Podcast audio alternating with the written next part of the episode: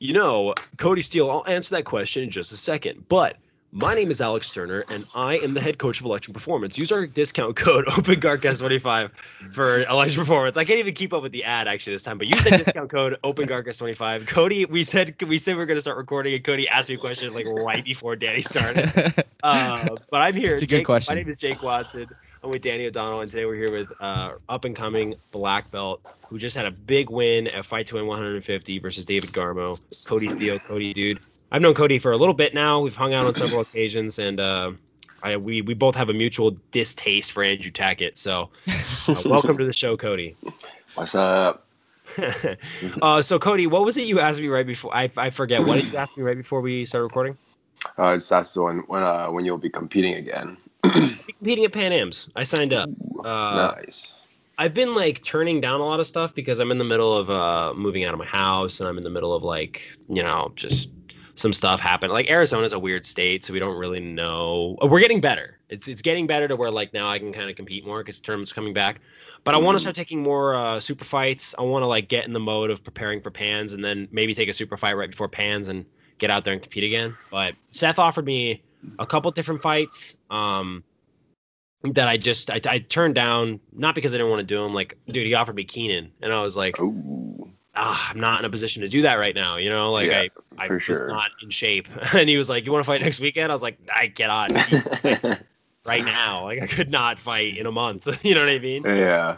But um, it's good to see you just staying busy, dude. I mean, you just had uh, you went to Kumite and you had a really aw- exciting run there. You did the EBI overtime, and just recently you had a big win versus David Garmo, who is a friend of ours as well. And we met him at the Jits King tournament, right? Yeah, I think we were all hanging out too for a little bit. We're all- yeah. I I, uh, I had to drink syrup that day because I, I lost to John Combs. Freaking Oh. Caleb Tackett, dude. Shout out to Caleb Tackett made me drink syrup because I lost. I had made that bet with that child. I don't know why I made a bet with a kid, but How much did he make you drink? it was like one of those Cracker Barrel little pocket syrups. Oh, and I he was like, I don't know why, but Caleb is the only Tackett brother that has like a Texan accent. So he's like, if you if you lose a fight, you have to you have to drink this maple syrup. You have to drink that. I'm like, okay. And I was really confident I was gonna win, so I was like, oh, I'll take that bet. Just lo and behold, I got guillotined. so I uh, I had to drink it. But Kody, dude, uh, I have a question. When are you gonna compete again next? Do you have any plans?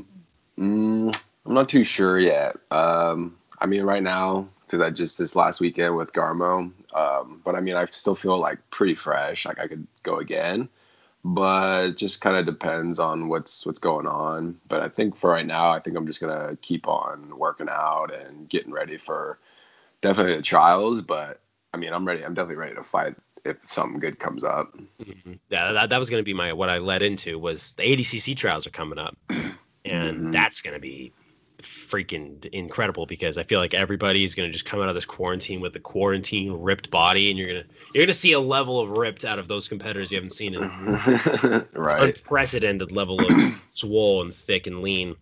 Open guard cast 25 electric performance, but um, uh, are you gonna go? Are you gonna go up to 88? Or are you gonna cut down to 77? Uh, so what's gonna go down is I'm gonna be at 77, and then uh, Andrew's gonna go down to the 66, and then William's doing the 88. So Wow. we're making a. Hopefully, we're gonna make like a clean sweep, and we all three get the gold. You know, I mean, that's definitely like on our minds right now. Well, for sure. All of you guys, Brazilian Brazilian Fight Factory, the I don't know what it, the dynamic duo is for a trio, but you guys will get there for ADCC. I believe in you tremendous trio. A tremendous trio, the three best friends anybody could have. But uh, I, and you guys have been working out like every single day, right? Yeah. So it, we just, I think it was like straight up after quarantine. I mean, we took like for sure, we were still training, but like the first month of quarantine was like iffy. Like we weren't really too, fo- we were just sort of taking a, like a break, you know? Mhm. And then once everything started kind of just starting to look different, we're just, man, yeah. So we just started working out every day, just trying to be a little bit more professional, like off the mat. Because on the mat, we're, we're always doing the right things, but off the mat, we were like probably slacking a little bit, you know? Yeah, for sure. I feel uh, I'm still in that phase, but seeing you guys inspires me. Anyway, So I want to kind of take a step back a little bit and talk about like how you got into jiu-jitsu. Because um, I, I know I was reading on your BJJ Heroes page that you have like a wrestling background, but you kind of want to talk about that and then how you kind of transi- transitioned into jiu-jitsu from wrestling. Um, man, it's like kind of goes back. I mean, when I remember I was and I was wrestling, so I used to live over in uh, Washington, over in Port Angeles, like this small town, and I was I remember I was like sitting on a wrestling mat and I was thinking like, all right, what do I want to what do I want to do with my life? Because I don't really know at all. All I want to do is just like wrestle people. so I ended up uh, my family we ended up moving out of that small town uh, my senior year, and so once we left and we came to Texas, but Texas uh, does not have a lot of wrestling like in a lot of schools, especially where I would like in Austin. Like there's just no wrestling. It's really weird, but we uh, I ended up coming here. I looked at a few schools and I was looking to uh, do some like maybe like some MMA, like start doing some MMA or just do something to keep me in shape. And then jujitsu kind of just like I knew I knew what jujitsu was, so I kind of was started to look for it. And then that's when I ended up running into uh, my professor Rodrigo. And after that, I just didn't stop. Yeah, I see that you like just knowing you and watching you fight for a while now. Me and you were always in the same division, but mm-hmm. we never actually had a match, and that was like five tournaments in a row. So eventually, yeah. you just kind of became friends because of that. yeah. But I've no, I've always noticed you have such an incredible like, like your pace is insane to the point where you'll even throw up after matches. I yeah. am terrified of throwing up, like just from being a child. I don't like doing it, but you know that that might happen and you push it. How much of like were you like that when you were wrestling too? Just really trying to put a, an incredible pace the entire time, and that kind of influenced your jujitsu? Uh, I don't, I don't know honestly where that that comes from. Like, I think I just am more like, I just don't want to lose. Like, I feel like when like competing at like in tournaments like blue, purple, and brown, I feel like you'll be competing at these tournaments, and then sometimes like I can always feel someone break, like especially like when there's like not really anyone watching and you're like three rounds deep and you're down by four points. Like you can mm-hmm. always feel that person breaking and quitting. But I I could tell like once I got to like the black belt level, I started fighting up those level of guys. Um, it's just like a mental game. I mean, we're both really good. Like both of the athletes normally that are competing, they're really tough, but it's kind of like who mentally is going to stop or whoever messes up the most, and then from there it's just like a it just domino effect, you know. So I just try to just keep on like it's like a poker face. Like I'm tired, but I just keep pushing and keep pushing, and then eventually, yeah, I always yak at the end, which sucks. but once I get it out, I'm good. I can keep going, you know. Well, yeah, Shinsuke, you were just like I didn't want to go up to you because you like immediately went to like a bucket. Yeah, like it was funny because like when I fought uh, Alec Baulding, I like got off I got off the mat. I was like so tired, but I was like super hyped up though too. And then like as I was talking to like William and the boys, I'm just like, what? And I was like, oh, I, I throw up. And then I just walked away. I just started like I threw up on the ground, and then I tried to find a trash can, threw up on mm. the wall, and then I found the trash, and I, I barely threw up in the trash can and all.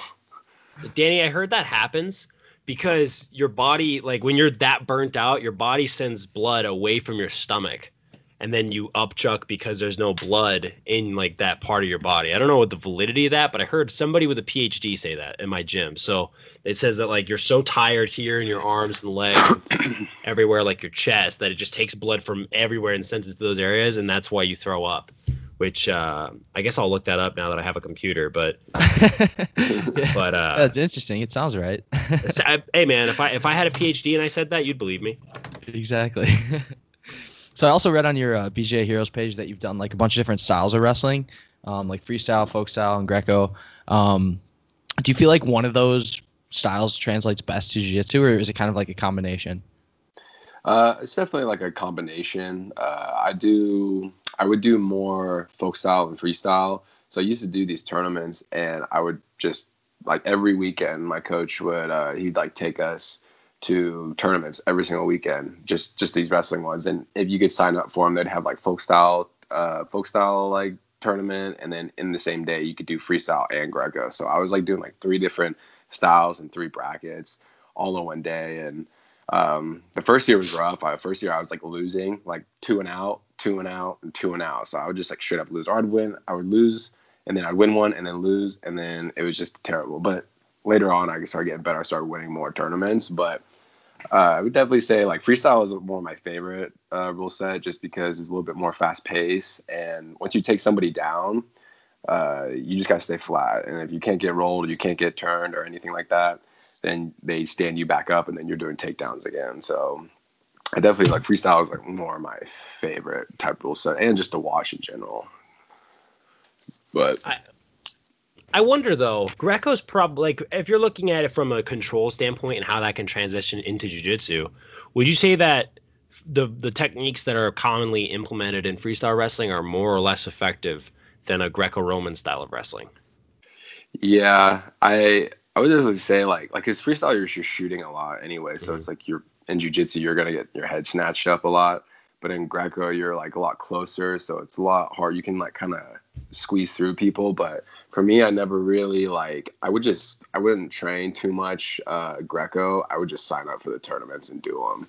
So like I I would just like I would I would win a few of them here, place, and it was good enough for me. But more my style in wrestling was more shooting, staying on the outside, like in and out, and doing a lot of feints.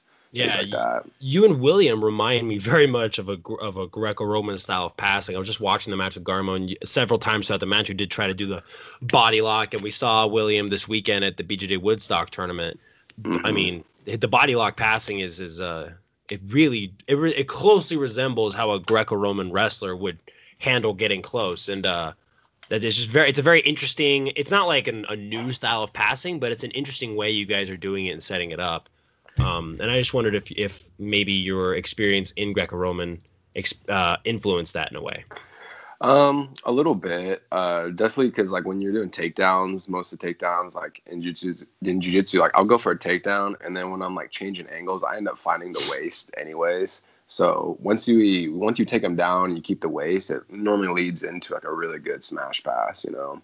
Mhm. But I would say like from the Greco standpoint, I mostly got like mostly like all my throws and like suplexes and all that from from the Greco training and Mhm. competitions. Okay.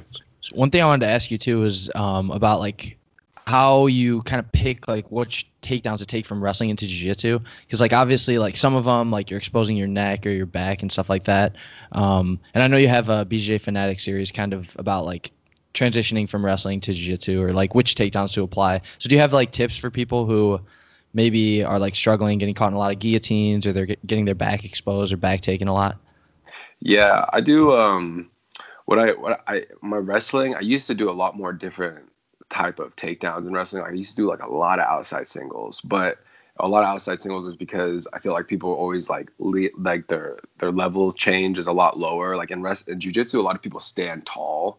So when I'm doing like takedowns on jujitsu guys, I'm normally driving my head like into the chest, and I'm also like I'm always chain wrestling, so I'm always like trying to run the pipe, change to a, uh, a double leg or a high cross to the back. Um, if you keep moving, if you keep cha- if you get your chain wrestling down really well, it's hard to like capture the head. but if you just if you just stick with the double leg and you commit to the double leg, and the double leg doesn't work, your head normally stays on the same uh, same place wherever you put it, and it normally gets snatched up for guillotines. Yeah, which is probably why you get so tired and you get what is called exercise induced nausea, which is I looked it up, and that is exactly the reason why. I just wanted to say that uh, um, whoever Urban Kieran PhD, shout outs to Urban Judo Black Belt who uh, told me that. But yeah, no, I uh, I've actually been working a lot on wrestling lately. Just my interest in like studying ADCC has piqued me to like just kind of want to wrestle a little bit right now. And Mhm. uh, I work with a guy named Robert Galvan, who uh, has been just he, he was a he wrestled at ASU, and he is just he's just such a technical guy. But man, wrestling is so much more tiring than jiu-jitsu in my opinion. Yeah, it's it's pretty it's pretty rough. I mean, what what I'm doing like I'm always doing like I'll do rounds with um, Andrew, and we do we'll do back to back rounds, but it's only wrestling like jujitsu wrestling. So it's that that's that's no fun. That's never fun at all. Well, I have a question. So that video of you and, and William that went viral. Was that every time you guys train, or did you guys like did you guys I don't want to say put on a show, but like were you guys going extra hard that day to see like because neither of you wanted to lose on camera or um, it's kind of both. I mean, we like it, we have, we've had like really nasty scrambles like off camera. So like we we go, but we also have like certain days. So it's like Yeah. like Monday, Wednesday, say like those two days, like we we normally are like those are how our roles are. But then we have like Tuesday, Thursday, and they're a little bit more chill, and it's very it's a lot more technical. Like we're not so greedy. Like we if I'm like if he's like passing me or something, I'm not gonna like shove his face, and I'm not gonna push his face really hard. Like I'll just work from wherever wherever I'm at, you know. But mm-hmm. yeah, like the competition days where we're like pushing yeah, we get in some like really like crazy scrambles. Like we can get in, we've gone in some long scrambles before. Yeah, and I didn't mean for that to sound like were you guys putting on a show, but I, like yeah, it just I can't imagine even two days a week grappling. That I feel like my ribs would break. Like you guys were you guys were scrambling so crazy that it's like we caught an incredible tale of an injury not happening during something dangerous on film. yeah. So I definitely want to get out. I've, I've been saying it for a while, but whenever I can go down to Texas and visit you guys, I definitely want to get in training session and get tapped out by you guys because that would Yeah. be uh, that'd be a lot of fun to grapple like that. Oh yeah, it's it's super fun. I mean, for me, like, especially when I'm like rolling like that and I'm scrambling, I'll just I'll just like just because I'm like in practice, like I'll see some I'll see a leg out there, I'll just dive on the leg and then I'll grab it and I pick it up and then I see where I'm gonna go from there, you know. Mhm. So it's uh we always get in, like the weirdest technical like uh positions. Like I still don't even know. yeah, that video was crazy. So have you guys all been training at the same gym since you started jiu-jitsu? Um, no, so like I, I when I started training jujitsu, I just went to uh, this gym, and that's where my professor professor was teaching at. He he didn't own the gym; he was just teaching there. So then I popped in, and then took one class. He like beat me up super effortlessly, and at the time there was only like white belts there. Like there's only white belts, maybe maybe two blue belts or something that just got promoted. So I did, but I just knew like Rodrigo was gonna be really good. So I was like, if he's really good, he's gonna make me really good. So till about shoot, what was it? I think it was like purple belt, like my second year of purple belt.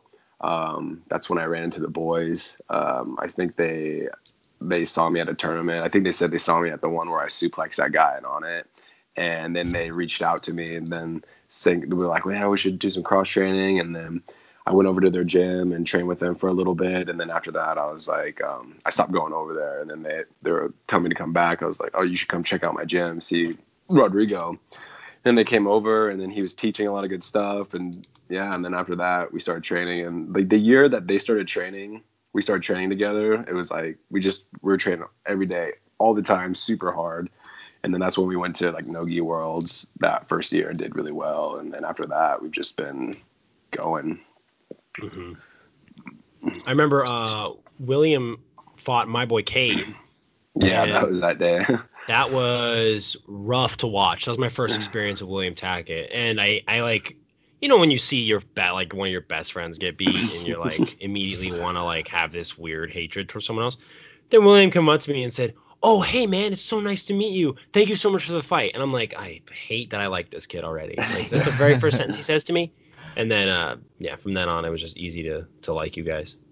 Yeah, William's always been a killer, man. I mean, like I remember that year he was in the juvenile, and I was like, man, this is not even fun to watch because he was just like smashing everybody and like stumping everybody so quick. I was like, he's not even like competing out there today. Yeah, he was beating up my friends, so you can complain if you like. It's crazy. Do you want to talk a little bit about Rodrigo as a coach? Because I think, I mean, I, I've heard of him before, but I think a lot of people um, who are like only familiar with like the top coaches in the game don't maybe don't know a lot about him. hmm He's from uh, he's over uh, from uh, Brazil. He's uh, he's a black belt under Leo Vieira, so he used to train a lot with all those guys back in Brazil, and um, he he ended up going over to London out of when he got his black once he got his black belt, he went to London, started teaching over there for a while. Then stuff didn't work out. Then he ended up coming over to um, Texas, and he got posted up in this gym over here in Austin. Then he was I think he was only there for like maybe maybe like a year and a half or something and then he decided to get his own gym.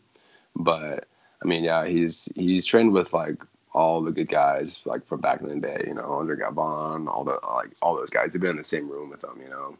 So and he's got he's got second place. I think it was like Master Worlds and won Brazilian Nationals he's he's got a lot of credentials. He's really smart too, and he's still like he's crazy. He's like 200 and like 15 pounds, and he can still do backflips and do crazy stuff.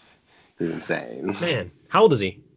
He's 38. 38. Yeah. He's as old as my professor. Why is Yeah. every jiu-jitsu coach 38 years old? I don't know. It's the magic Freaking number. Roger Gracie, Andre Galvão, my coach, your coach, they're all 38. It's the magic number right there. Magic number, dude. When you're 38, you're nuts. yeah, you're still gonna be a beast. I can't wait to be Masters 4. yeah. I'm just kidding. Hey, that's only That's Masters, two. I know, I know, I know, Danny. First of all, Kody, how old do you think Danny is? Mm, 20, 30, 31, 30. I oh man, know. Dude, he did it. He did you were the first person to ever guess it right. Very 31. first person. Yeah. This is actually a momentous occasion. Did not think Freaking you're gonna smart. get it. Grand prize winner. And that's like not even a really important question, but you just made my day. You nailed it. Nailed it. All right, cool. Danny? So have you had a chance to uh, cross train with any of the other like checkmat academies? Because like you said, like Leo Vieira has his academy, and uh, I think it's in Southern California. But there's like a lot of really good checkmat schools. So have you had a Oh, chance to like cross train with any any of those coaches or those guys?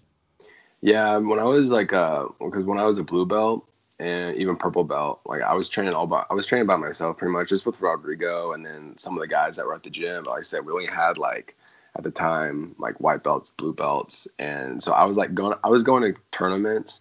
And people were like putting me in De La and Berimbolos, and like I had no idea how to defend them because I just don't ever get those looks in the classroom. Then I started to um, Rodrigo sent me over to California. So like when we do the worlds, the Checkmat HQ would have like a huge camp. So it'd be like a bunch of people from Brazil or all the checkmats from everywhere. They'd, we'd all be in the same room.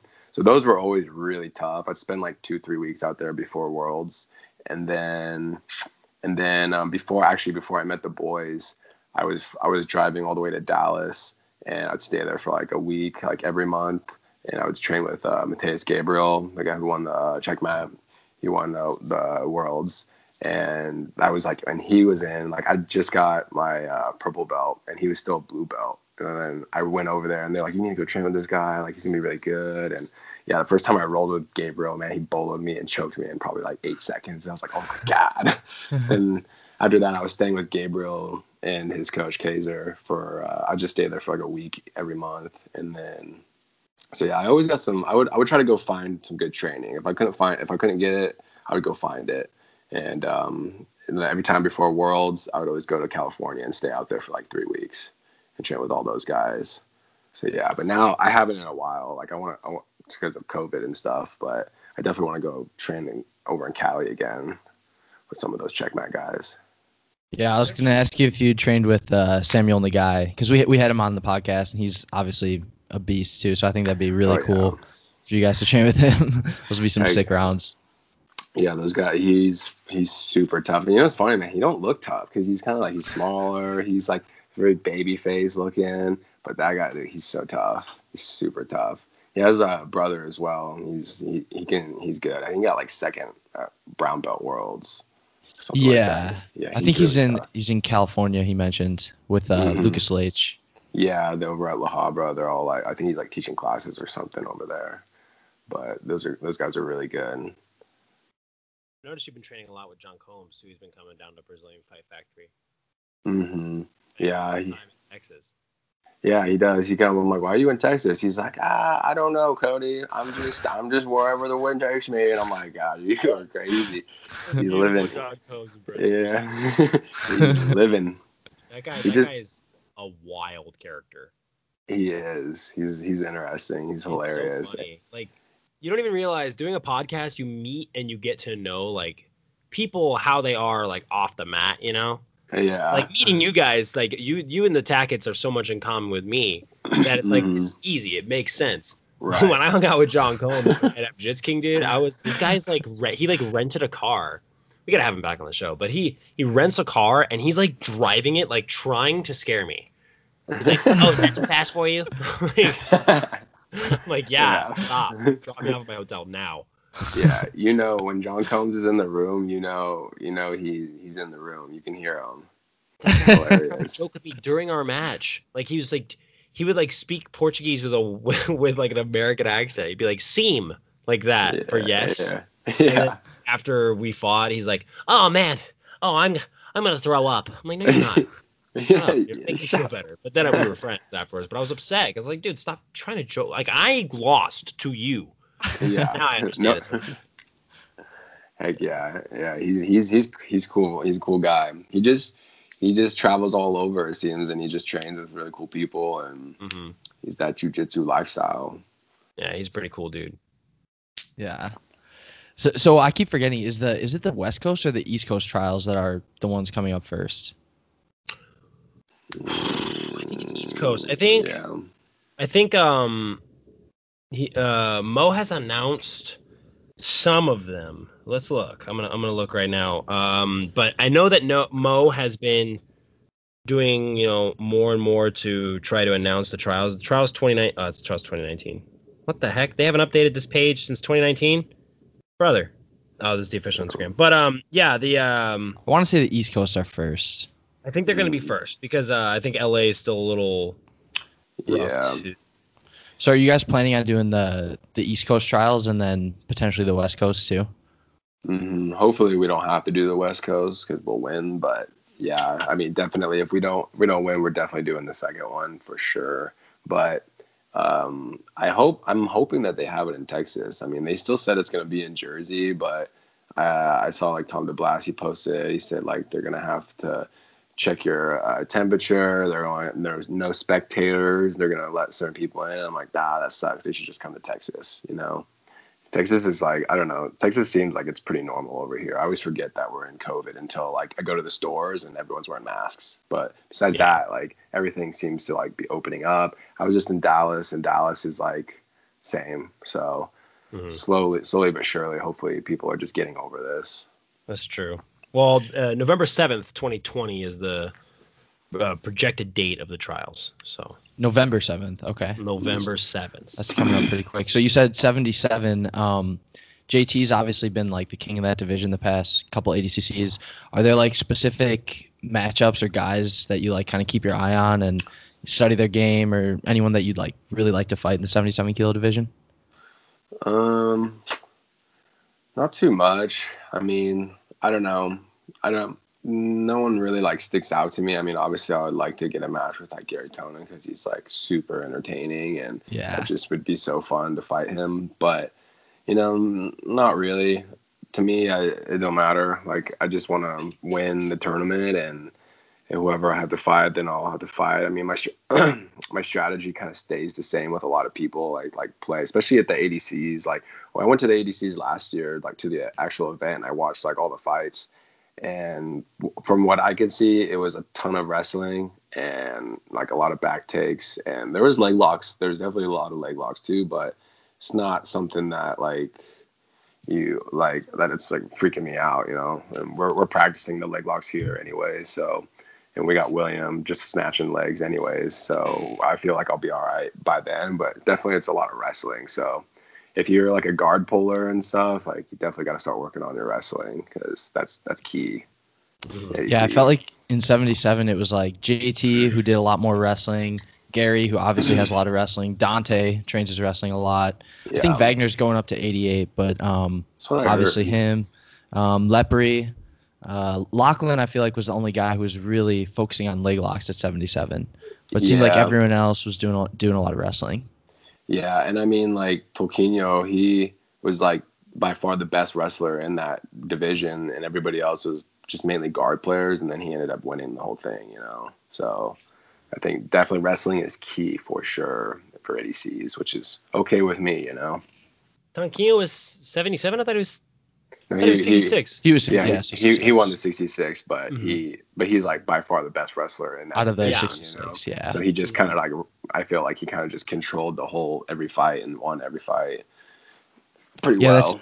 That's interesting because like he was obviously coming off his MMA career and stuff, so he was really work probably really working on his wrestling during that that time Oh. period, and just Oh, yeah. transitioned really perfectly to ADCC. Mm-hmm. Yeah, he definitely was one of my picks to win that division for sure. Yeah, and he was like really like not given much of a chance by a lot of media outlets, which is kind of weird to me. Insane, yeah. 'Cause he already won it once, right? He- Well, he was a gi world champion, and so he he never won ADCC, but he was I don't think because I think the year before was Cobrinha, 2017 was Cobrinha, 2015 was either Cobrinha and Rafa. I think they were going back and forth. Mhm. But- yeah. But still, I mean, he just he's in the UFC doing well. I think he's over at one now. I mean, he's putting on and you know he's doing really well. So it's crazy that people aren't really like praising him more. Yeah. Yeah, he he won um the World Nogi Championship in 2012, 2015, won ADCC Worlds 2019, IBJJF Worlds 2013, and other than that, yeah, he hadn't uh he hadn't won ADCC. He got an invite. That's cool. Yeah. Get invited to it. Jake, what do you think about the 77 kilo division? Since you've been studying ADCC a lot. You know, dude, I think um Lachlan eh, he he brings a very interesting mix to that division. Let's say he does it again. Seeing him take out the absolute division makes me think that perhaps um the upper weight classes don't really have that good of an answer for that kind of game, and the lower weight classes do. Mhm. Uh, I think Lepri is a really good example of someone who's incredibly hard to sweep. I think Garry Tonon against JT, like I think he figured out what to do like towards the end of the fight, and it was too little, too late because you saw him go for that crazy knee bar. You saw him really like amount a really good offense towards the end.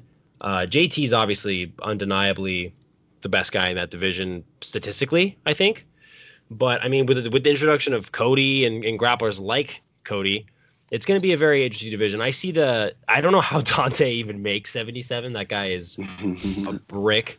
Um, he's Yeah. definitely going to be interesting. I think Wagner moving up to 88's a little weird, to be honest, because that's a lot of weight to give up. Like that's basically Yeah. I mean, you're fighting kind of an absolute division if you're cutting to 77 and then you have to gain to 88. Wagner's Yeah. not a super huge dude. You know what I mean? He's not. I don't even. I think he's your height, right, Kody? Yeah, he might be a little bit taller. think he's a little definitely taller. like he, he's Little like taller. definitely longer in the arms for sure. Yeah. But He has a yeah, more frame to put the muscle on, but do you want to put the muscle on? I mean, he's not like he did bad. He made it to the finals. You know, it's he did Yeah, a, he did a I'm- good job at 80 at uh his his respective weight class. yeah. So- I'm not I'm not sure. Uh, I mean, he's gonna fight Shanji here soon, so it'll be a good like Yeah. little Crazy. He's gonna fight to Zanji. Yeah, so he's gonna uh, he's gonna go with him. So if he does really well with him or wins that, I will say yeah, go to 88. But I mean, I think wherever he goes, he's gonna do really well. But I feel like at 77, he would just have a lot of answers for people. You know, like For sure. he's he's like a veteran and he's fucking he's really good. Did you happen to watch the Garry and Dante match at Who's Number One? Oh yeah, yeah, that was a crazy match. That was super technical. It was nice. It was like, ugh, it was scary to watch. Those guys Oh, are good.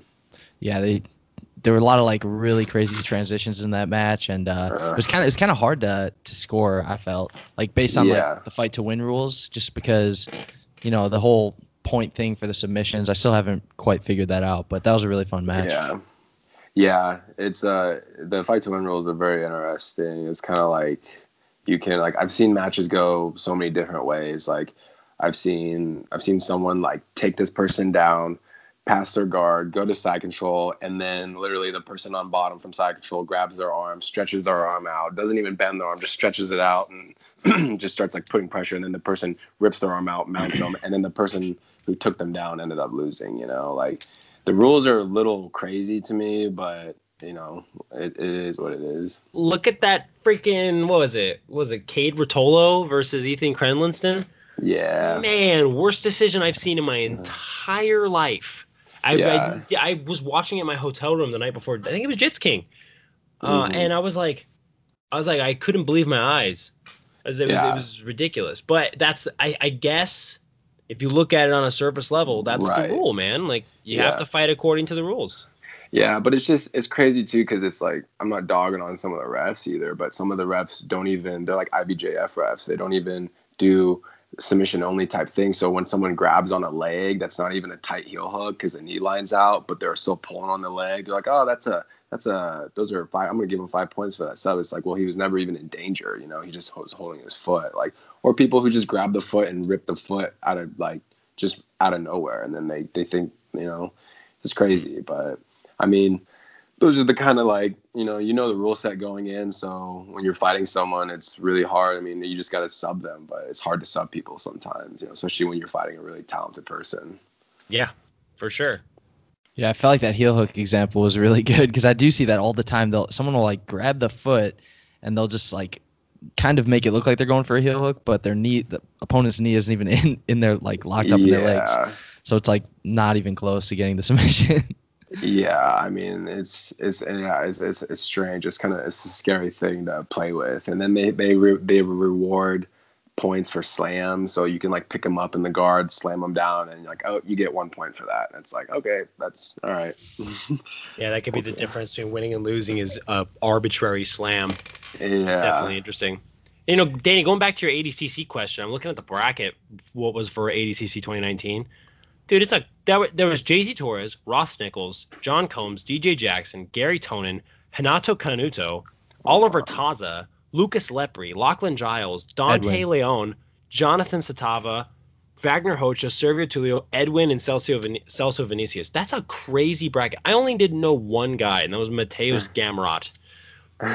I don't, dude. That is like that's not one, not one easy round. Not one round where you're like, oh, dude. Let me. Uh, yeah There's a, there's there's a couple, but in the semifinals or in the quarterfinals, no way. Every fight Yeah. from then on is gonna be hard. So, dude, Mhm. the 77 kilo division is stacked. hmm Yeah, it's that's for to me. I feel like 77 is one of the most stacked because Mhm. all those guys are huge names. All those guys, for the most part, know how to wrestle, do leg locks, play guard. You know, they could do everything. And then, so that's yeah, that's a that's a nasty uh, it's a nasty division right there. Yeah, I feel like 77 and 88, everyone's really well rounded. Like I think Mhm. in, in 66, I, I mean people are, are good at guard and passing, but um they usually have like a strength. Like like you said, Tanquinho's really good at. He has a good, obviously an amazing guard too, but he's really good at the wrestling and the guard passing. And then you have like Paul Miyao, who's like more of a guard player, Nicky Ryan, that type of thing. yeah, exactly. It's crazy to think about. What about the uh the 88 kil- kilogram division, Jake? Do you have the list of competitors for that? It'll be interesting do. to see how uh William matches up with some of them. Ooh. Okay, so Craig Jones, Ben Dyson. Wow, Craig Jones Mason- and William. That would be insane. Craig Jones, yeah, would be. I think, man, I have, I have, I have a. I think William would do pretty well, but Mason Fowler, Valder Araujo, uh, Rustam Chiziev, John Blank, who's good, uh, Murilo Santana, Keller Locke Suhi. I don't, I've never heard of him. Oh, that is- Josh Hinger, but but Murilo Santana, Josh Hinger versus Gabriel Maida, Adam Wardzinski and Michael Perez, Matheus Diniz, who was the champion, versus Pedro Marinho, Gabriel Arges and Alec Baulding. Gabriel Arges was 88 kilos. Why wasn't he 77? Well, he Oh, fights he doesn't like middleweight. cutting that weight. He doesn't like cutting Yeah. that weight. I remember we I talked to him about that. He said he uh, he'll never. he said, and I quote, "For as long as I live, I will never cut that weight again." I was like, okay, man, we're okay, dude. but I said, and that was like to me in person. So yeah, I don't think he'll ever do that again. How do you think? Uh, how how do you think William fits into that bracket? Because I, I, correct me if I'm wrong, but he, I think a lot of those guys are pretty big. I don't know how big William is, but um, So is he getting close to that size?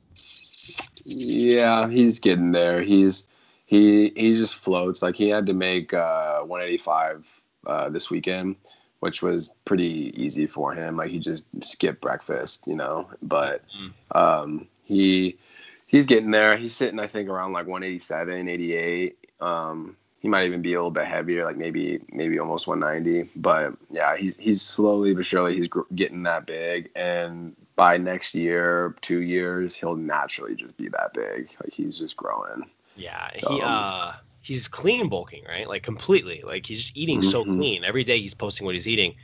Uh, which I think is hilarious by the way, because he always eats the same stuff. But he uh he's eating super clean. And I'm like, yeah, that's gonna take a while because he's training and he's lifting and he's young. He's like twenty years Yeah. old, right? hmm Yeah, so well, kid's not even old enough to drink alcohol, and he's uh, out here trying to gain up to 195, which is insane. But how do you feel like? Yeah. Okay, let, let, let me throw you a question, Kody. How do you think he stacks up against competitors like the bigger ones, like the Mason Fowlers, the the BB Monsters, the uh, the Josh Craig Hingers, Jones. Adam Wardzinski? Craig Jones not big though. Like I, I mean big in Oh, size, like size wise. Okay. Okay. Like, I I'm thought you meant like big names. Wardzinski competes at super heavy. Denise Yeah. competes at like the top of medium heavy. Yeah. yeah. Um, competitors like that. I think I have my opinion. I want to hear yours. Yeah. Um, I think he's like it's hard to say, you know, but I think he's gonna do really well just because he is so good at fighting bigger guys. Like he's really good at not getting smashed, not being in bad positions. He's really good at changing angles while he's playing guard. And then it's like, and he and wh- how he does is he lulls a lot of people into his game, and then he snatches leg locks on them, or he snatches the back. And I mean, if you give him a position, he's he normally doesn't lose it. Like, Mhm. and then his passing. I mean, you saw when he fought uh, Tex Johnson. I mean, he like just ate through his guard like nothing. Yeah. You know, like that's Yeah, what he does. To, that's what he does to big guys. Like, And he was that big- rocked. Yeah, Yeah. and he was half half out of it. You know. I mean? so he Oh, imagine. about but that's that's what he does, man. And then it's it's and the people that give him more trouble or um, kind of like the more scrappier guys who are like that can move with him and like be quick, like and things like that. Like, but big guys who try to smash him, they try to overpower him. Normally does not work very well. Like he just he finds it, he finds it, and he sneaks around. Like he's gonna he's gonna him and Andrew, they're they're both gonna be doing some crazy things here soon. hmm And my my opinion heavily mirrors that, and it's to lead a question about you too.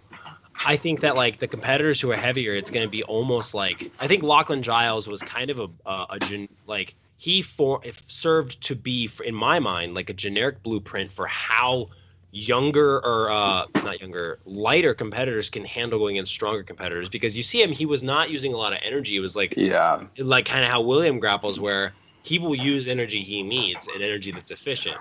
So Yeah. that's why the body lock, like he'll get a body lock and it's like, oh shoot, I shouldn't have let him get this tight. Not, oh dear, how did I let him get this tight? You know what I mean? It's it's yeah. it's kind of like you got lulled. That's what Lachlan would do too.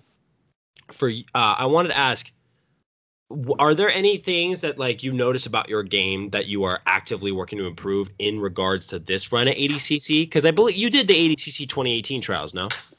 Yes, I did that. I did um I did the that one in uh, Jersey. Uh, I I tried to go up in weight. Um, I didn't. I wasn't as like focused. I was like, ah, I'm just gonna go compete and do well and just whatever for the experience. You know, I'll win it. I'll win it another time. That's kind of the mentality I had in it. So I did, didn't do well. I think I lost like third round or something like that, or some. Yeah, I can't remember. But then the the trials after that, I was gonna go to, back down to my normal weight, which was 77, but I ended up like breaking my ankle off, so I didn't get to do that. So that sucked. Um, Gosh. But yeah, I mean, I know I know a lot of things I need to work on, and I'm slowly closing the gap. Uh, leg locks are getting closed up in, and um, my submission game is getting tighter. I didn't get to do much of the submission stuff with that I wanted to do with Garmo, but it's all right. I'll just save it for the next time. And I have, yeah, I got some things working, but obviously I'm definitely working a lot more on my wrestling too. Wrestling is going to be a big key for this one. Yeah, your wrestling looked on point uh, Yeah. versus Garmo. I didn't think you were gonna leg lock those thunder thighs. Yeah. Uh, I yeah. definitely, I definitely saw the wrestling working. You were working that wrestling really well, so it was good to see. I wanted to ask you about the the Alec Baulding match too, because I think he he won the the East Coast trials at 88 kilos, I believe, last year Mhm. or last time they did it, and uh, you had an amazing match with him at the Who's Number One event. So, John, did that like match give you like a lot of confidence for ADCC, knowing that he was like a veteran, he had already won the trials, he's 88, and you're gonna do 77, so Yeah, that's uh, it was good because like that was a month. Like I, I competed Alec with Alec Baulding. Then I went to Florida, and then after that I did the submission underground, and then after that I fought uh, Wagner. And it was good that I got Alec Baulding first because I was like fired up, ready to go, and then um, but I knew I knew I could like out wrestle him. Like I don't know, like normally like if I'm fighting like a shorter, stockier person, I feel pretty good to wrestle them because I can control the distance well. Um, but I just I just was gonna put a pace on him, and uh, once I once I did that, and I think he started to get tired in the match, then it was all good from there. But yeah, they gave me definitely gave me a lot of confidence going into the trials, just because he's gonna his style, how he won the trials, because I watched all his matches. It's kind of the style I'll be doing, just with a a lot more submission attempts and a lot more leg locks and stuff like that. Mm-hmm. Yeah, I, I didn't. I actually I didn't even think about that. I know that you guys uh, you guys have taken considerable steps towards making uh, no gi jiu-jitsu more of a priority than gi jiu-jitsu.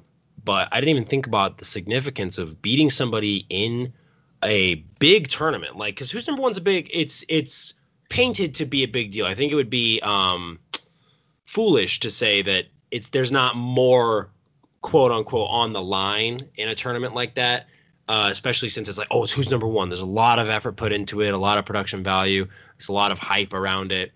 Uh, it kind of almost paints it like, okay, this is a this is a fight like the finals of ADCC trials. But now you beat a guy who's ADCC trials, and that was earlier this year, and you've already been making so many more improvements. I think I'm I'm very excited, dude. I'm just like every time I interview somebody who's gonna do the ADCC trials, I'm always like, I'm like I get super super duper pumped. So I'm excited, dude. This is gonna be this is Oh, gonna yeah. be sick. I'm excited for you guys. Yeah, I definitely like I have I have a lot of confidence going into the trials and um yeah, I think like I said, Williams Williams doing the 88, I'm doing 77 and Andrew's doing 66 and I feel like definitely like I feel in my heart that we're all three of us are going to win on the same day. That's going to be crazy cuz I don't see anybody at uh 66 beating Andrew and 88 uh, I don't know about that either for William. I think he's going to run through and demolish. So it's gonna be it's gonna be a crazy day. Hopefully we can all three win though. That'll be rough. Yeah, that would be that would be crazy. Yeah. What do you think about the uh, ADCC rule set? Because I think recently we've been talking a little bit about like the no points period and how we're not sure if we're fans of that yet. I'm still kind of undecided, but what, what do you think of, of the ADCC rules? Yeah. um, I definitely. Uh, I think I was talking to William about it the other day. I can't remember. We we were talking about how the rule set or different rule sets should be, but I would say I definitely favor that rule set more than um, a lot of other rule sets. You know that that happen or that are going around. But it's definitely it's the way it's set up. It's definitely a good rule set for people to honestly sometimes stall and sometimes. Uh, you know, if you're a good wrestler, it's it's a really good rule set for you. But I definitely see like a lot of stalling sometimes, um, and you only see like a lot of good action at the end. Like, man, what what is this? What is this guy? James James Brasco, I think. Oh yeah, I was fuck man. I'd watch his matches and they were just the most boring matches ever. like he would like he would like wrestle like he was so he was so he's so good at wrestling. He would stall, stall, stall, stall, and then like with like 15 seconds he'd hit like the sickest like inside trip or something, and then take him down. You know, so that's the only problem with that rule set, and I see that a lot. You know, but I'll probably end up doing that sometimes if I have to as well. So I guess it is what it is. You uh like third coast rule set? Um, I would say I do because for the people that on the side on the like on the side watching, like this is how I am. Like when I'm watching a jujitsu match, like if you go to IBJF and you're like, oh man, Buchecha about to go, he about to fight this beast, it's about to be sick, everyone's all hyped up, and then they go go, and there's 10 minutes on the clock, and then they just sit there. They're like, fuck that, I'm not gonna go. Like I got 10 minutes, you know, I'm just gonna sit here and they just stand there, you know. And then, but like the third coach will set, like they're like, all right, go, and it's like they have like that uh, mercy rule, like 12 points, and it's over. So sometimes you see the guys like really trying to get that mercy rule and sub them, and then if it doesn't work out, then they go to overtime. And then like normally, like when I'm was when I'm watching Third Coast, like if the guys are not really doing much during regulation, uh, they're like, all right, boom, overtime, and then there'll be like two minutes on the clock, and I'm like, all right, I can at least watch two minutes of this because whoever scores first is gonna win, you know. But there seems like you know they've had some some uh, issues here and there with some of the like uh, referees decisions and things like that but you know it's hard. There's so many different rules in jiu-jitsu. It's crazy. Like you could fight this guy and you'd be like yeah he beat me and then you find him in a different rule set and then you'll kill him you know? It's it's crazy. Okay, what do you think is the best rule set then? man i don't know. Uh, I would say what I like to do. I like to I like to compete on third coast. You know, you got to you get the mercy rule. You can kind of open up your game. You can maybe if you want to play guard, get past. It doesn't matter, and then get to try things out. Uh, and then you go into the golden rule point, and then whoever scores, you know, whoever scores first wins, and that's I like that. You know. Okay. It's funny. I thought he said, "Yeah, if you want to open up your guard to get past." like, people who love baseball bat jokes will love that. They'll be like, "Yes, I want that." But Yeah. I do like the I do like the ADC rules though, you know, too. I mean, if I had to watch, it'd be like probably like those two rule sets, I guess. Man. Yeah, the only thing about the third coast that sometimes is a little bit tricky, I think, is the golden score. Just because, like, I feel like if someone's up like nine nothing and then yeah. they just lose by like a sweep or something in the golden score, it's kind of it's kind of tough. But I do I do like how they have the mercy rule. That's like my favorite thing about the the third coast Mhm. rules because it still like rewards position on like fight to win, and For position's sure. obviously like still important and stuff. And I don't know. I feel like people when they're making rule sets, they sometimes bring bring up like MMA and how like you know they're trying to make it the most realistic. But if, if you think about like the positioning, the reason the back and the mount are good is because they're good in MMA. That's why they score the most. So For Yeah. sure. I like I think honestly like a good rule set would just be like like sometimes how MMA fighters, you know, or like fight to win, they're like, all right, they have three judges. You should just judge how the fight looks. Like if this guy is getting his guard passed for, for like like 20 times, but the guy had kind of like a leg lock attempt, but the guy gets out and then he just starts getting mauled again. The guy who's getting mauled should lose, you know. Like if it's an MMA fight, if he's getting mounted 20 times, that's not a good spot to be in an MMA fight, you know. I think that's how they should kind of look, or just look at who's who's controlling the fight, who's pushing the fight, who's dominating the fight, who's having more success, and I think that's how maybe they should look at it instead of like rewarding slam points or or something. I don't know, or trying to do a judge thing. I don't know. It's hard because, like I said, there's like a hundred different rule sets in jujitsu now. So yeah. Yeah. The think judge's you- decision. Oh, go ahead, Jake. No, sorry. I was just gonna say, I, like, I just had this idea. If you just get five referees who understand jujitsu, and you get them to come to a consensus, like it could be three to two, get them to come to a consensus on who won the fight, it would be more fair than having like this weird, awkward, yeah, confusing submission rule Yeah. like fight to win. I was gonna say I feel I feel like you almost have to have a point system. Like maybe you don't publish it to the people like the viewers or anyone watching, but like without that, it's like one one ref might be like an IBJJF guy and say like, oh, this guy would have won IBJJF rules, and the other one might have a different opinion about like you know submissions being worth more or whatever.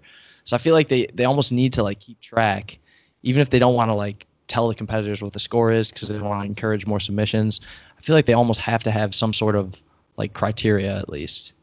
yeah, because I definitely like how Fight to has three refs and then they raise the flags like right on the spot. Like I do like that, but I just wish that they would just maybe look at the fight as a whole thing, like who's pushing, who's trying to be more aggressive, who's just kind of sitting on their back and trying to look for like subs off of their back on side control, or they, you know, they just don't do much. Like it's it's kind of it's kind of strange, but I mean that's how they do it in MMA. Like who's who's controlling the octagon, who's landing more punches, who's being more aggressive, you know, who's more messed up looking. I don't know. Like yeah, it's just damage. It looks like they had an awful day. yeah. So I think that's how it should be, but I mean, you know, whatever. I'll just keep fighting in all these crazy rule sets. We don't really have a choice, do we? Like, Right? at the end of Yeah. day, so do you have any plans to to ever go into MMA? Because I know you did the combat jiu-jitsu uh, tournament, you won that, which is obviously proves the effectiveness of your jiu-jitsu. Like if strikes were added, so is that something you want to do one day after ADCC? Yeah, definitely. Um, I've always still had MMA in the back of my mind, and um, it's funny because once I one day I was saying like, yeah, you can come do the combat. I was like, ooh, that's gonna be sick. Like this will be like, definitely like let- let's see if I'll like this. Like let's see if I like getting hit or if I like to hit people or something. And yeah, I, I was it was really fun. I definitely want to do MMA in the future. Um, I've done some stand up back in the day for like a few years, but then I put it I stopped doing it just because jujitsu's been kicking off so hard. But definitely want to do some MMA in the future. I think it'd be pretty fun, but I want to do like one good hard run, see how it feels, see what it looks like. If I'm like taking L's, then definitely probably not. But I think I think it'd be fun. Yeah, I think one of the cool things nowadays is that even if you decided you didn't want to like pursue MMA after a few fights, you could still fall back on jiu-jitsu, have an academy, Mhm. or like compete in the pro events and make some money that way. Yeah, for sure. And I definitely want to. That's what that would be kind of my goal is just to take some fights, do well, do, and I'd still do some jujitsu super fights, Um, hopefully, I'll like I'll have a gym or something. But yeah, I I definitely would like to take some MMA fights. I want to wait maybe till I get a little bit older, maybe or something. Um, just keep on doing jujitsu, try to win all the things that I want to win at jujitsu, and then move on and try to see what else I can snag. It's funny, Seth. I really we like we summoned Seth Daniels. He like messaged me just now for the first time in a while. I was like, oh wow, we just summoned. He's like, you talking shit about my rule set? like he's like, uh, sorry, dude. I I love the way Seth Daniels explains the rule at tournaments. It's hilarious. Have you ever been to a fight to win, Danny? Oh yeah, yeah, yeah. You have, you have, you have. But like he even he'll like, hey, uh, parents, cover your ears, and then he'll say the f word as loud as he can, and you're like, wow, this guy is insane. What is it like competing at the same venue and only being able to go to certain like? Because you've competed on Who's Number One, you competed on Fight to Win like twice since this quarantine, right? hmm So what is it like only going to Gillies? what is Gillies? It's like a it's like a it's like a big country bar or something like that. Ew, really? It's like It's- country bar? I think so, or something like that. It's like a it's where like people go and play band, like it's a band thing. But they have like two different, so they have like two different rooms. So when I fought Ba- mm. Alec Baulding, I fought him in the other room, which was a smaller room, and then I fought him in uh, this time uh, with Garmo. I fought in a different room, same place, just different room. So Dude, I I I worked at a country bar. I don't want to go back to a country bar. yeah, that does sound fun. hmm Do you have okay? Do you have anybody that you would like to kind of m- meet in a super fight setting? Like anybody on your mind that you'd like? Because I mean, okay, beating Garmo. Garmo is um, I feel like he's a little lesser known, but he's great. Like if you don't know Garmo, that guy beat uh, Devonte Johnson.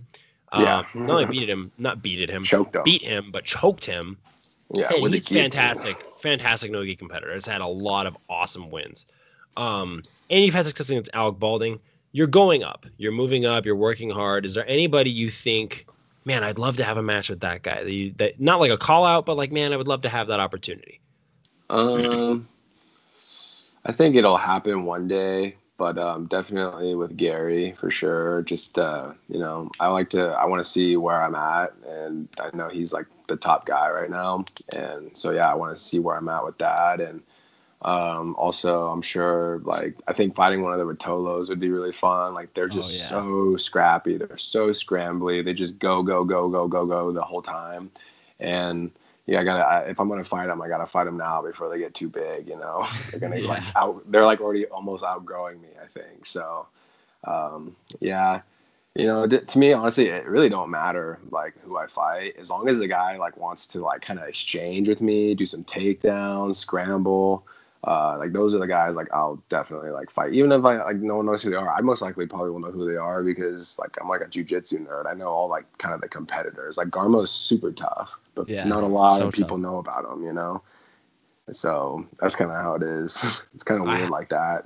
I love how I you said the an idea. Ruotolos. Tye Ruotolo would be incredible. Heck yeah. I have I have an idea for a match that it doesn't it doesn't quite fit your fancy of people who are crazy like you, but he has had success in the gi on the fight to win stage. He is the fight to win champion at a certain weight class, and he uh, is named Edwin Najmi. I think that'd be a fun one because he Yeah. 77 kilos. He went and I think he lost to Rocha. He beat his first. I, no, no, no. He he lost to Celso. Rocha fought Celso, right? I think I remember that. yeah. He lost yeah. to uh, Garry in the open. He also class. lost to Garry in the open class, but he's been seeing a lot of success in the gi, and then that could be your feed into Garry. Ooh.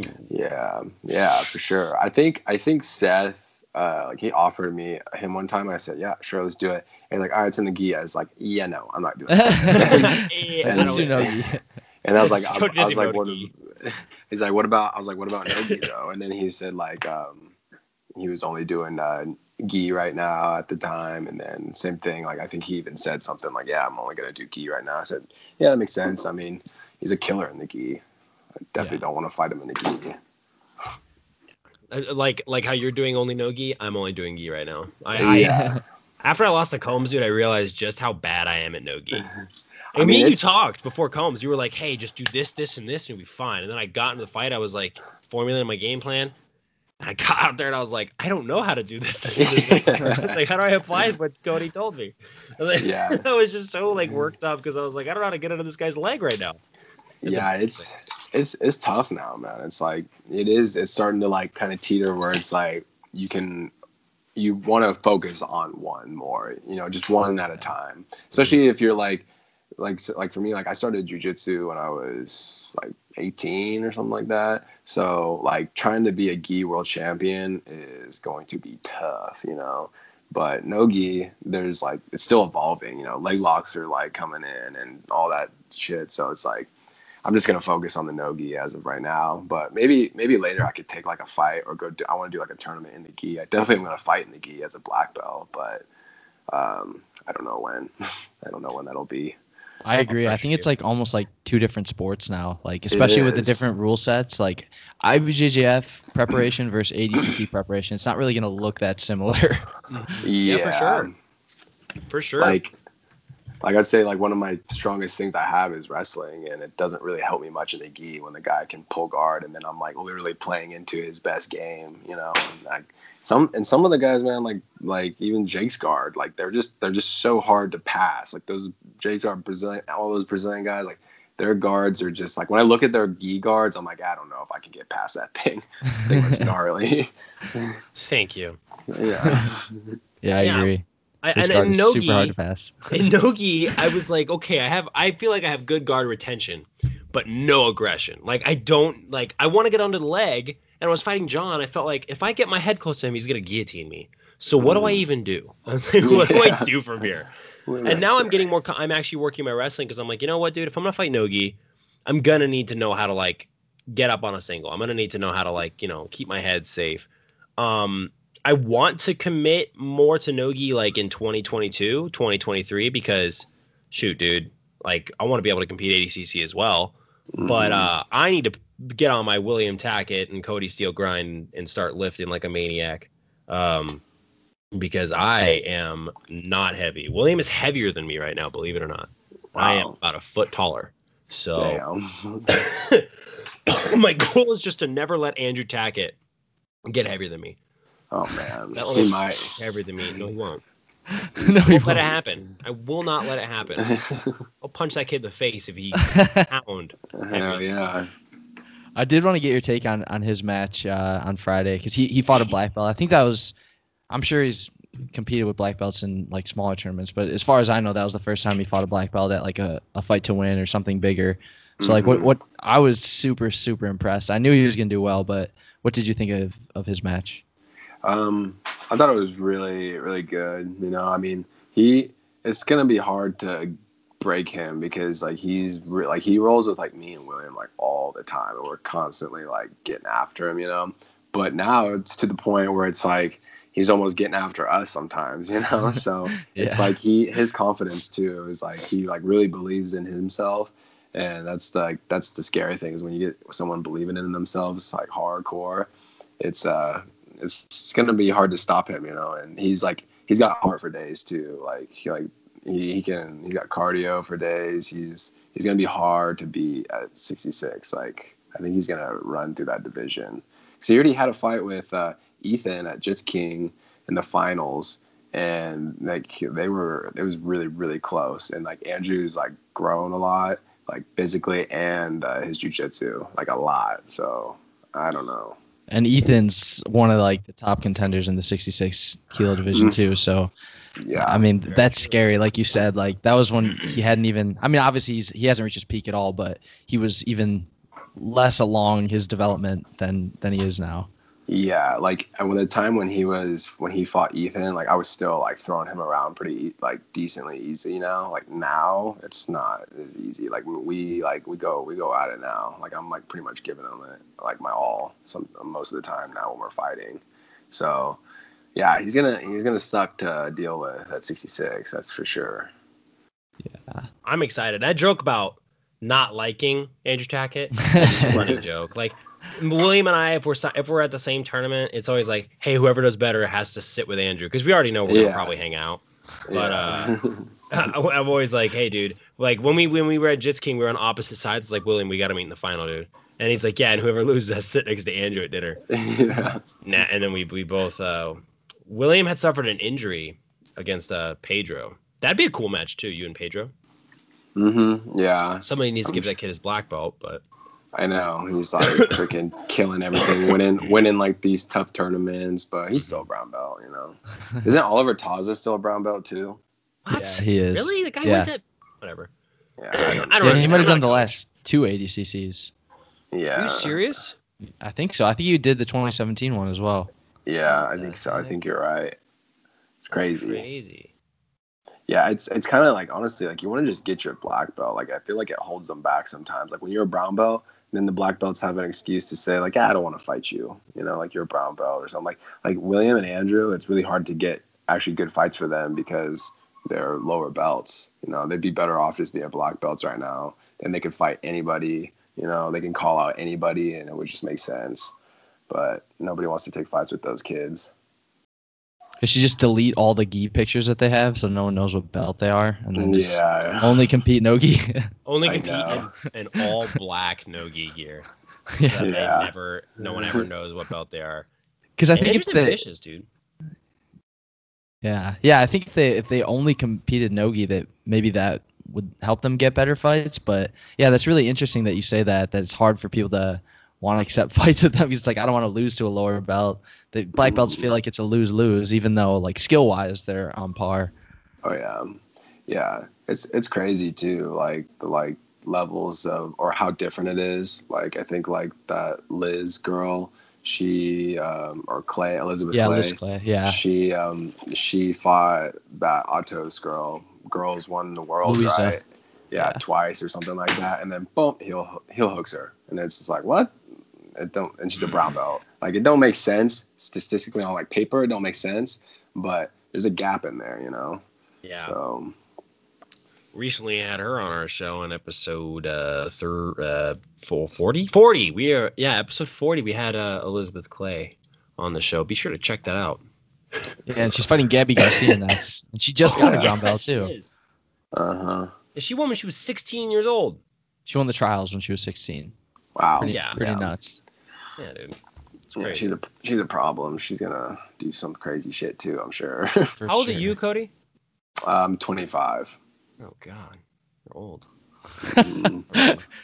I'm the oldest. Don't worry. You're Kody, young. Kody, don't let Danny deceive you. He's the fountain of youth. He's actually 72. He just has Benjamin Button's disease. That's funny. Jake, did you have any more uh, questions for Kody? You know, man, no. I uh, I usually harass Kody enough when uh when when we're when we're in person, but it's it's been a, a real pleasure to see you guys. Like I honestly um you guys when I when I first started hanging out with you guys more, you and the Tacketts, I noticed that uh it was really really cool that you guys are pretty much just like me. And it makes me happy to see you guys doing so well. I'm gonna be attending ADCC uh when you guys are there winning, so that's gonna be cool. And uh. I'm gonna try to go to the trials too. I'm gonna see if I can if I can make it down there. But uh, dude, I'm, I'm just really happy for you guys. If you guys need any help with anything, if I'm ever down in Texas, let me know. I'll come down there and train one of these times, and that'll be Heck super yeah. fun. Heck But yeah. uh, I have no further questions. Danny, do you? No, that's all, pretty much all I had. But we just really appreciate your time. Um, it's been like Jake said, I've had an awesome time watching you guys compete and come up and get better every single match. So it's been really cool to see like your evolution, even over the last whatever since quarantine started. You guys have all like made huge jumps in your game, so it's been really cool. Yeah, thank you. Yeah, dude. And tell William Tackett to figure out his schedule because we have been trying to get that kid on, yeah. and it's he's like, oh, yep, I'm free, and then he doesn't answer, and we're like, dude. It's like Yeah. you, you don't answer your messages sometimes. Oh, like one time. I remember it was right after I literally said I'll message you in five minutes, and then it was like 7 p.m. the next day that you oh, answered. Oh, dude. You're like, hey, sorry, and I'm like, excuse me. I'm like, I mean, sorry. I was like, that was Dude. yesterday. I'm sounding like a white, but I uh that was definitely I was gonna bring that up uh, before Oh, yeah. the show, but now it's I'm- now it's on the air. I'm the worst at that. You can ask everybody. Like people like around here, they're like, like you never answer your phone. And I'm like, I know it scares me. Like Someday just- someday someone's gonna die, and I'm gonna need to be yeah, there. it just rings, and I'm like, ah. That's, yeah. that's pretty funny. So we might have to get Andrew on first before William, Jake. Yeah, you know He- what? Let's do that. If he Let's get answers his phone. Tell Andrew to message me, Kody, whenever you see him. All right, yeah, put Andrew on there. He'll do it. Oh For yeah, sure. interview because he's probably gonna be like trying to hold back how self confident he is. yeah. Like, No, no, we're you gonna- know, I, I we're I'm gonna bring it really out of him. I'm really just happy to to to be able to compete. Really in his head, he's like, I'm the best. yeah. yeah. I'm gonna beat every black belt I fight. That's what's going on inside of his head. Oh, Minus Oh, yeah. circus music and static. It's gonna Yeah. be just. Oh yeah, I'm super. Shut up, Andrew. Anyway, sorry. Make, sure you roast him when he's on here. oh, You dude. it. It's gonna be bad. I'm glad that you didn't like. I don't know, dude. We've we've had some wacky guests on the show. I'm so glad that we're able to have like a little a little uh a little break with people with like you know some good morals, some Yeah. ability to you know, hey, I'm on a podcast. It's fantastic. I love it.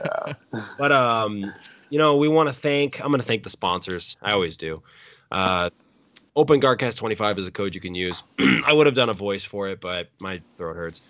Uh, if you want to be like Kody Steele and get you know super thick and lean and swole and you know I've just been working out every day. I'm Kody Steele and use uh, Open Guardcast 25 and you know just use it. Uh, go to Electron Performance and, and just start lifting. You know. Uh, but yeah, use that code. Uh, Agro Brand, High Tier Photography, Trufit Cryo, Maracaba BJJ, Marcio Andre Academy. We love you. Thank you. Arizona, we love you. Thank you. All these tournaments putting on six shows. Thank you. Danny O'Donnell, the Fountain of Youth. Thank you. And Kody Steele. Thank you. Kody, do you have any sponsors Yeah. you want to shout out? Um, right now, just uh, Genesis got my back right now, so thank you for them. Mhm. They're uh, making me look real good out there in the white rash guard. Yeah, that thing looks Yeah. awesome. Yeah, I think they got some. They got some new stuff coming out too. That's gonna look pretty sick. I think they have like some snake shorts or something. Oh, Let me my- sweet. some Teddy's snake trousers? shorts. Oh yeah, some Teddy trousers too. Is that his? Is that his brand? Yeah, yeah. Pretty funny. I wonder I wonder why he calls them Teddies, but whatever. Uh, anyway, Danny, if you got nothing else to add, then why don't you take us out of here? All right, was this episode 44, Jake? Sorry. Yep. I think This it was. 44. All right. Thanks everyone for listening to episode 44 of the Open Guard Cast with Kody Steele. Definitely be on the lookout for some more uh, super fights with him, and we will see all you guys soon.